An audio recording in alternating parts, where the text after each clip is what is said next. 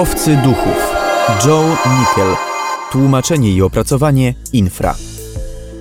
W XIX wieku wiele osób wierzyło, że przy współudziale spirytyzmu i nauki uda się zbudować most łączący świat żywych ze światem zmarłych. Nie osiągnęli jednak zamierzonego sukcesu. Czy dzisiejszym łowcom duchów wyposażonych w najnowszy sprzęt, pozwalający im rejestrować wszelkiego rodzaju anomalie, a także rzekomo i głosy duchów, uda się odpowiedzieć na dręczące nas od zarania dziejów pytanie o los człowieka po śmierci? Wiara w to, że duchy osób zmarłych nie tylko istnieją, ale mogą pojawiać się przed żywymi, jest zarówno odwieczna, jak i powszechna. Tak zwane badania związane z manifestacjami duchów polegają często na zwyczajnym kolekcjonowaniu opowieści z dreszczykiem, czy też stosowaniu dyskusyjnych metod parapsychicznych. Często porzuca się metody naukowe, które wbrew opiniom mogłyby ostatecznie odpowiedzieć na pytania związane ze spotkaniami z duchami.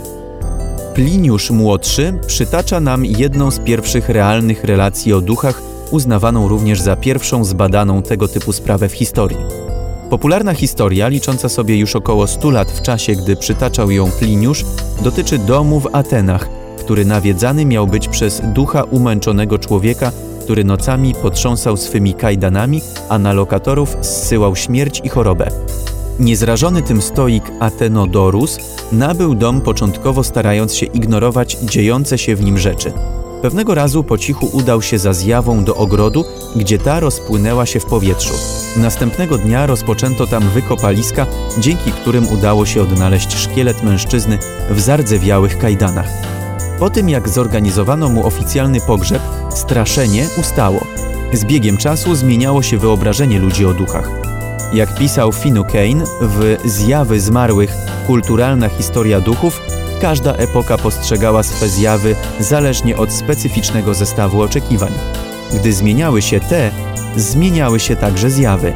Z tego punktu widzenia staje się jasne, że cierpiące w czyśćcu dusze w okresie fascynacji filozofią akwinaty, cienie zamordowanych metres w czasach Karola II oraz ciche szare damy w czasie panowania królowej Wiktorii reprezentują nie istoty z innego, ale z tego świata.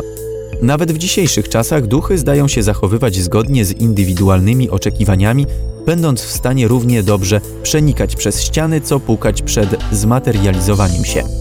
Podczas gdy zbieranie opowieści o duchach może być przydatne w uwidacznianiu danych trendów, większość twierdzeń dotyczących badań nawiedzeń nie wznosi się nigdy poza swoistą marność. Z konieczności opierają się one o często skąpe w szczegóły relacje świadków, które czasem bywają również ubarwiane i oferowane w wersjach, w których podkreśla się wagę danego zjawiska jako dowodu na istnienie duchów. W rzeczywistości podobny pogląd jest przykładem pozamerytorycznego sposobu rozumowania, który najlepiej wyraża przykład nie wiemy co trzasnęło drzwiami, więc musi być to duch. Poza tym wiele z niewyjaśnionych na pierwszy rzut oka wydarzeń po jakimś czasie znajdowało swoje wytłumaczenie. Bezkrytyczne gromadzenie opowieści o duchach, w których pojawiają się często zwroty takie jak mówi się lub niektórzy wierzą, że jest jednak powszechne. Przykładami tego mogą być niezliczone publikacje dotyczące spotkań z duchami i miejsc nawiedzonych, czego przykładem mogą być na przykład dzieła słynnego łowcy duchów Hansa Holzera. Metoda na medium. Hans Holzer w rzeczywistości nie ograniczał się jedynie do przytaczania opowiastek polegających często na samym rzekomym kontakcie ze światem duchów. Wiara w możliwość kontaktu odbija się w kierunku zwanym spirytualizmem i jest przynajmniej równie stara jak biblijna opowieść o czarownicy z Endor, która rzekomo wywołała ducha Samuela na prośbę króla Saula. Współczesny spirytualizm pojawił się w połowie XIX wieku 1848 roku w Hydesville w stanie Nowy Jork dwie młode dziewczyny, Maggie i Katie Fox, ogłosiły, iż porozumiewają się z duchem za pomocą ustalonego kodu. Choć kilkadziesiąt lat po tym, jak ich przypadek stał się sławny, okazało się, że historia była mocno ubarwiana, a w międzyczasie zainteresowanie duchami rozwinęło się w wielu krajach świata. Zainteresowanie to pociągnęło za sobą polowanie na duchy, Pierwszą organizacją poświęconą temu zadaniu było towarzystwo utworzone na Uniwersytecie Cambridge w 1851 roku, po którym powstał Londyński Klub Duchów, Towarzystwo Badań Parapsychicznych oraz jego amerykański odpowiednik ASPR. Organizacje te grupowały zarówno naukowców, jak i spirytystów, z których wielu żywiło nadzieję na to, że przy odpowiedniej współpracy uda im się pogodzić obie dziedziny, odkrywając ostatecznie dowód na istnienie życia po śmierci. Przedstawicielem tej tradycji był również Holzer, który sam nazywał siebie parapsychologiem. W swej książce pod tytułem Nawiedzone domy Ameryki przedstawia on historię swych badań przeprowadzonych w Ringwood Manor, północnej części stanu New Jersey. Holzer przybył na miejsce wraz z medium Ethel Meyers, co jednak było ryzykownym wyborem z racji jej udziału w sprawie Amityville, która w rzeczywistości była mistyfikacją. Meyers weszła w kontakt z duchem jednego ze służących, twierdząc, że pewien Jeremiach narzeka na swą panią, panią Erskine. Jednakże kustosz domu twierdził, że wątpi w sprawę nawiedzenia, jak i w to, że pani Erskine kiedykolwiek źle traktowała swych służących. Nie znała bowiem ona teraźniejszego budynku, bowiem nie znajduje się on nawet w pobliżu miejsca, gdzie stał pierwszy dom. Holzer mimo to doszedł do wniosku, że centrum nawiedzeń stanowiło miejsce, które niegdyś było okolicą sypialni pani Erskine. Co jednak zdradza jego brak obeznania z faktami. Jakkolwiek by nie było, Hans Holzer nie należał jednak do najgorszych postaci na polu badania duchów. Jak sam bowiem zauważył, badacze amatorzy robią czasem więcej złego niż dobrego, zaś szczególnie gdy podają się za demonologów poszukujących demonów i diabłów mających stanowić przyczynę nawiedzenia. Prawdopodobnie odnosił się on do małżeństwa Warrenów, którzy stworzyli wspólnie Stowarzyszenie do Spraw Badań Parapsychicznych Nowej Anglii. Ed, który nim kierował, przedstawiał się jako demonolog. Jego żona Lorraine miała być jasnowidzem. Z biegiem czasu przylgnęły do nich także inne określenia, różniące się od pełnych poświęcenia wierzących ludzi, połowców duchów, siewców paniki czy szarlatanów. Warrenowie działali zwykle w ten sam sposób. Przybywając do rzekomo nawiedzonego miejsca, przekształcali relacje o zjawach i manifestacjach poltergeistów w demoniczne nawiedzenia. Wkrótce na ich koncie znalazły się tak niezwykłe przypadki, jak choćby Amityville czy nawiedzenie domu rodziny Snedekerów w Southington. W drugim z przypadków, oprócz Lorraine Warren, do domu, w którym poprzednio znajdował się zakład pogrzebowy i w którym rodzina Snedekerów zaczęła odnotowywać dziwne wydarzenia, przybyły także inne osoby obdarzone niezwykłymi zdolnościami wnuk i kuzyn Warrenów. Wkrótce twierdzili, iż sami na własnej skórze przekonali się o wydarzeniach, od których włosy stają dęba, zaprzeczając jednak, że mają na celu jakąkolwiek próbę spieniężenia swych niezwykłych historii. Wkrótce jednak powstała książka. Pogromcy duchów. Historia Snedekerów nie wytrzymała próby czasu. Tajemnicze dźwięki i wibracje odczuwane w domu znalazły wyjaśnienie w odgłosach wydawanych przez ciężarówki przejeżdżające w pobliżu ich budynku. Zaś przypadki kontaktu z niewidzialną ręką okazały się być związane z synem bohaterów, Stevenem, jak nazywa się go w książce, wokół którego ogniskowała się większość zjawisk.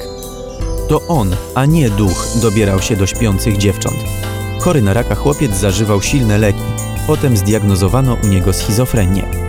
Podczas gdy nie istnieją przekonywujące dowody na to, że w domu tym działy się nadprzyrodzone rzeczy, wiele osób uwierzyło wersji Warrenów.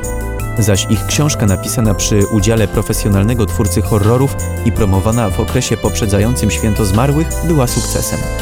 Reprezentowała jednakże najgorsze z możliwych rozwiązań badania przypadków nawiedzeń przy udziale mediów.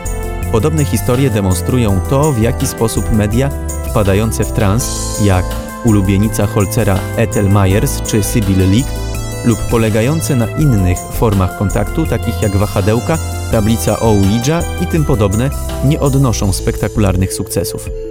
Zwykle oferują one niepotwierdzone niczym i nie dające się zweryfikować informacje lub też takie, które w sprytny sposób uzyskać można z analizy danej historii. Innym sposobem postępowania mediów jest podawanie serii twierdzeń z przekonaniem, że te, które się sprawdzą, pomogą usunąć się w cień tym, które nie zostały trafione. Ale oczywiście nie wszystko dzieje się w złej wierze. Z drugiej strony osoby zajmujące się spotkaniami z duchami często wykazują skłonność do fantazjowania i istnieją pewne zestawienia zwracające uwagę na liczbę przeżyć związanych z duchami, a śladów wskazujących na zdolność danej osoby do fantazjowania. Wraz z odrodzeniem zainteresowania duchami w XIX wieku media poszukiwały sposobów na udowodnienie ich istnienia za pomocą pewnych zjawisk fizycznych. W czasie seansów, jakie odbywały się w ciemnych salach, Duchy materializowały się, mówiły do obecnych tam ludzi, pozowały do fotografii, a nawet teleportowały obiekty, tak zwane aporty. Magik Harry Houdini spędził swe ostatnie lata na walce z tymi, którzy próbowali na tym polu mistyfikacji. Jedną z pierwszych osób, która użyła najnowszej z dostępnych wówczas technologii do badania duchów, był Anglik Harry Price. Bogato ożeniony mógł pozwolić sobie na rozwijanie swych zainteresowań związanych ze spirytyzmem i badaniami nad nim. Jako członka SPR raziło go jednak zbyt sceptyczne nastawienie grupy, to też postanowił założyć własne laboratorium. Do łowienia duchów Price używał takich urządzeń jak aparaty fotograficzne, czułe termometry, które wykrywały nawet najmniejsze zmiany temperatury w miejscach, które miały być rzekomo nawiedzane, a nawet specjalny przyrząd do sygnalizowania ruchu obiektów poruszanych przez duchy. Mimo zastosowania różnego rodzaju gadżetów, Price nie był w stanie udowodnić realności duchów. Co gorsza, w przypadku kilku badanych przez niego nawiedzeń podejrzewano go o mistyfikację. Wraz z nastaniem lat 70. XX wieku i założeniem działającego wokół Chicago Ghost Trackers Club, kariera pogromcy duchów stała się jeszcze popularniejsza.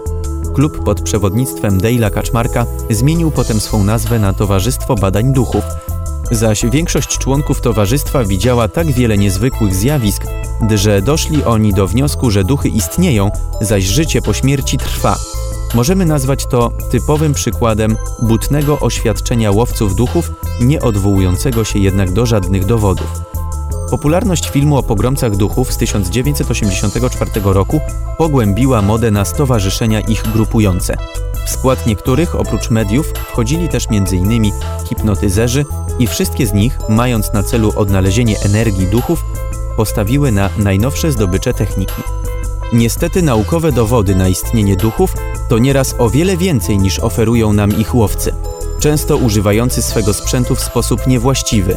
Szczegółowe omówienie całej tematyki związanej z wynikami uzyskiwanymi przez łowców duchów oraz wagą rzekomych dowodów zajęłyby zbyt wiele miejsca, zatem pozwólmy sobie na krótkie omówienie większości typów.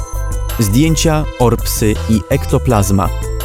Najwcześniejsze fotografie, degarotypy, embrotypy czy ferrotypu nie ukazują duchów. Pojawiły się one dopiero około 1862 roku u bostońskiego grawera Williama Mamlera, który zaczął produkcję zdjęć z duchami dzięki zastosowaniu podwójnej ekspozycji. Jego fałszerstwa zostały jednak wykryte, gdy okazało się, że niektóre z rzekomych duchów posiadają twarze żyjących bostończyków. Wkrótce pojawiły się także inne metody tworzenia podobnych zdjęć. Często również za pojawienie się takowych odpowiadały błędy w obróbce fotografii lub warunki, w których dane zdjęcie zostało wykonane. Część zdjęć duchów to z kolei nic więcej jak pareidolia, czyli dopatrywanie się znanych kształtów lub twarzy w przypadkowych układach. Tak zwanych orbsów nigdy nie obserwuje się z kolei gołym okiem. Pojawiają się zwykle na fotografiach i to tych wykonanych z użyciem lampy błyskowej. Orbsy to jasne kule świetlne uznawane przez niektórych za energię duchową. W rzeczywistości jednak orpsy można stworzyć samemu, choć zwolennicy teorii o ich prawdziwości odróżniają te prawdziwe od tych stworzonych ręką ludzką. Jednakże nie udało się im udowodnić istnienia tych pierwszych. Nie są one zwykle efektem odbicia światła od gładkich powierzchni. Za ich powstawanie odpowiadają najczęściej cząsteczki kurzu lub wody znajdujące się blisko obiektywu. Charakterystyka orpsów zmienia się w zależności od warunków, w jakich wykonano zdjęcie. Zgodnie z opinią Fujifilm, Orbsy pojawiają się częściej w aparatach posiadających lampę błyskową umieszczoną blisko obiektywu. Łowcy duchów często odnoszą się do pojęcia ektoplazma, którego używano pierwotnie w odniesieniu do tajemniczej substancji wydostającej się z ciała medium w czasie seansu spirytystycznego. Ową eteryczną substancję uwieczniono nawet na fotografiach, gdy wydostawała się z ust lub uszu mediów, przypominając często formę gazu. Służył za nią także przerzuty papier lub mieszanina mydła i żelatyny. We współczesnym duchołapstwie ektoplazma odpowiadać ma za pojawienie się na zdjęciach wszelkiego rodzaju efektów przypominających mgiełkę. Często jednak daje się je racjonalnie wytłumaczyć jako odbicie flesza od paska aparatu, biżuterii, owada, włosa i tym podobne. W dodatku do anomalii fotograficznych łowcy duchów używają różnego rodzaju przyrządów, w tym mierników pola elektromagnetycznego. Są to wysoce czułe urządzenia, w przypadku których na wyniki pomiaru, w zależności od modelu, wpływać mogą zupełnie ziemskie źródła energii, takie jak wadliwa instalacja energetyczna, fale radiowe, emisje mikrofali, aktywność słoneczna, burze i wiele, wiele innych, w tym nawet ludzkie ciało. Przyglądając się poczynaniom łowców tajemnic, także w telewizyjnych dokumentach, widzimy często, że używają oni mierników trzymając je w ręce i poruszając nimi. Jest to najlepszy przepis na otrzymanie niewyjaśnionych odczytów. Idąc śladem XIX-wiecznych prób usłyszenia głosów z zaświatu za pomocą cynowych tub, Thomas Edison zasugerował, że kiedyś stanie się możliwe stworzenie urządzenia do komunikacji z duchami. Nie doczekaliśmy się tego, jednakże współcześni łowcy duchów często rejestrują w miejscach nawiedzonych rzekome głosy zmarłych, których nie słychać w czasie nagrania i które ujawniają się dopiero przy przesłuchiwaniu nagrań. Zjawisko tzw. Tak głosów elektrycznych jest dość złożone i obejmują różne techniki ich tworzenia oraz możliwe źródła. Sceptycy twierdzą jednak, że wykonywane w amatorskich warunkach nagrania głosów zmarłych mogą pochodzić z radia i telewizji, czy też transmisji radiowych. Niektóre z pewnością są jednak niczym więcej jak słuchowym złudzeniem, który polega na doszukiwaniu się sylab w pozbawionym znaczenia nagraniu. Według innych, kolejnym dowodem na obecność ducha mają być nagłe zmiany temperatury, czy też istnienie punktów zimna w miejscach nawiedzonych. Współcześni łowcy duchów w wykrywaniu podobnych miejsc używają takiego sprzętu jak skanery termalne, które mierzą nagłe zmiany temperatury. Praktyka ta utrzymuje się wśród nich nadal, mimo braku jakichkolwiek dowodów na to, że za nagłą zmianą temperatury stoją duchy i bez zwracania uwagi na fakt, że w danym budynku może dojść do podobnego zjawiska z zupełnie przyziemnych przyczyn. Choć wielu entuzjastów zjawisk paranormalnych narzeka na twardogłowych sceptyków, którzy nie chcą akceptować jawnych dowodów na istnienie duchów, nauka wymaga, aby za mocnymi twierdzeniami stały równie mocne dowody. Naukowe podejście do przypadków rzekomych nawiedzeń nie może rozpocząć się od sprawdzenia głównej sprzeczności związanej z duchami, czyli ich jednoczesnej niematerialności i quasi-fizyczności. Próba udowodnienia istnienia duchów wymaga gromadzenia i badania dowodów, które będą miały jakąkolwiek wartość jedynie wtedy, gdy wykluczymy wszystkie naturalne wytłumaczenia. Celem badań nie może być uwierzytelnienie czy demaskowanie danych przypadków, a poszukiwanie w nich rozwiązań.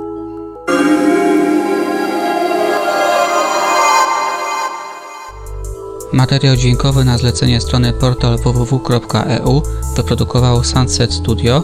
Wykorzystano utwór Azraka pod tytułem Wednesdowy Oracle na licencji Creative Commons. Montaż dla Radia Wolne Media i Infry Maurycy Hawranek. Infra, infra, infra.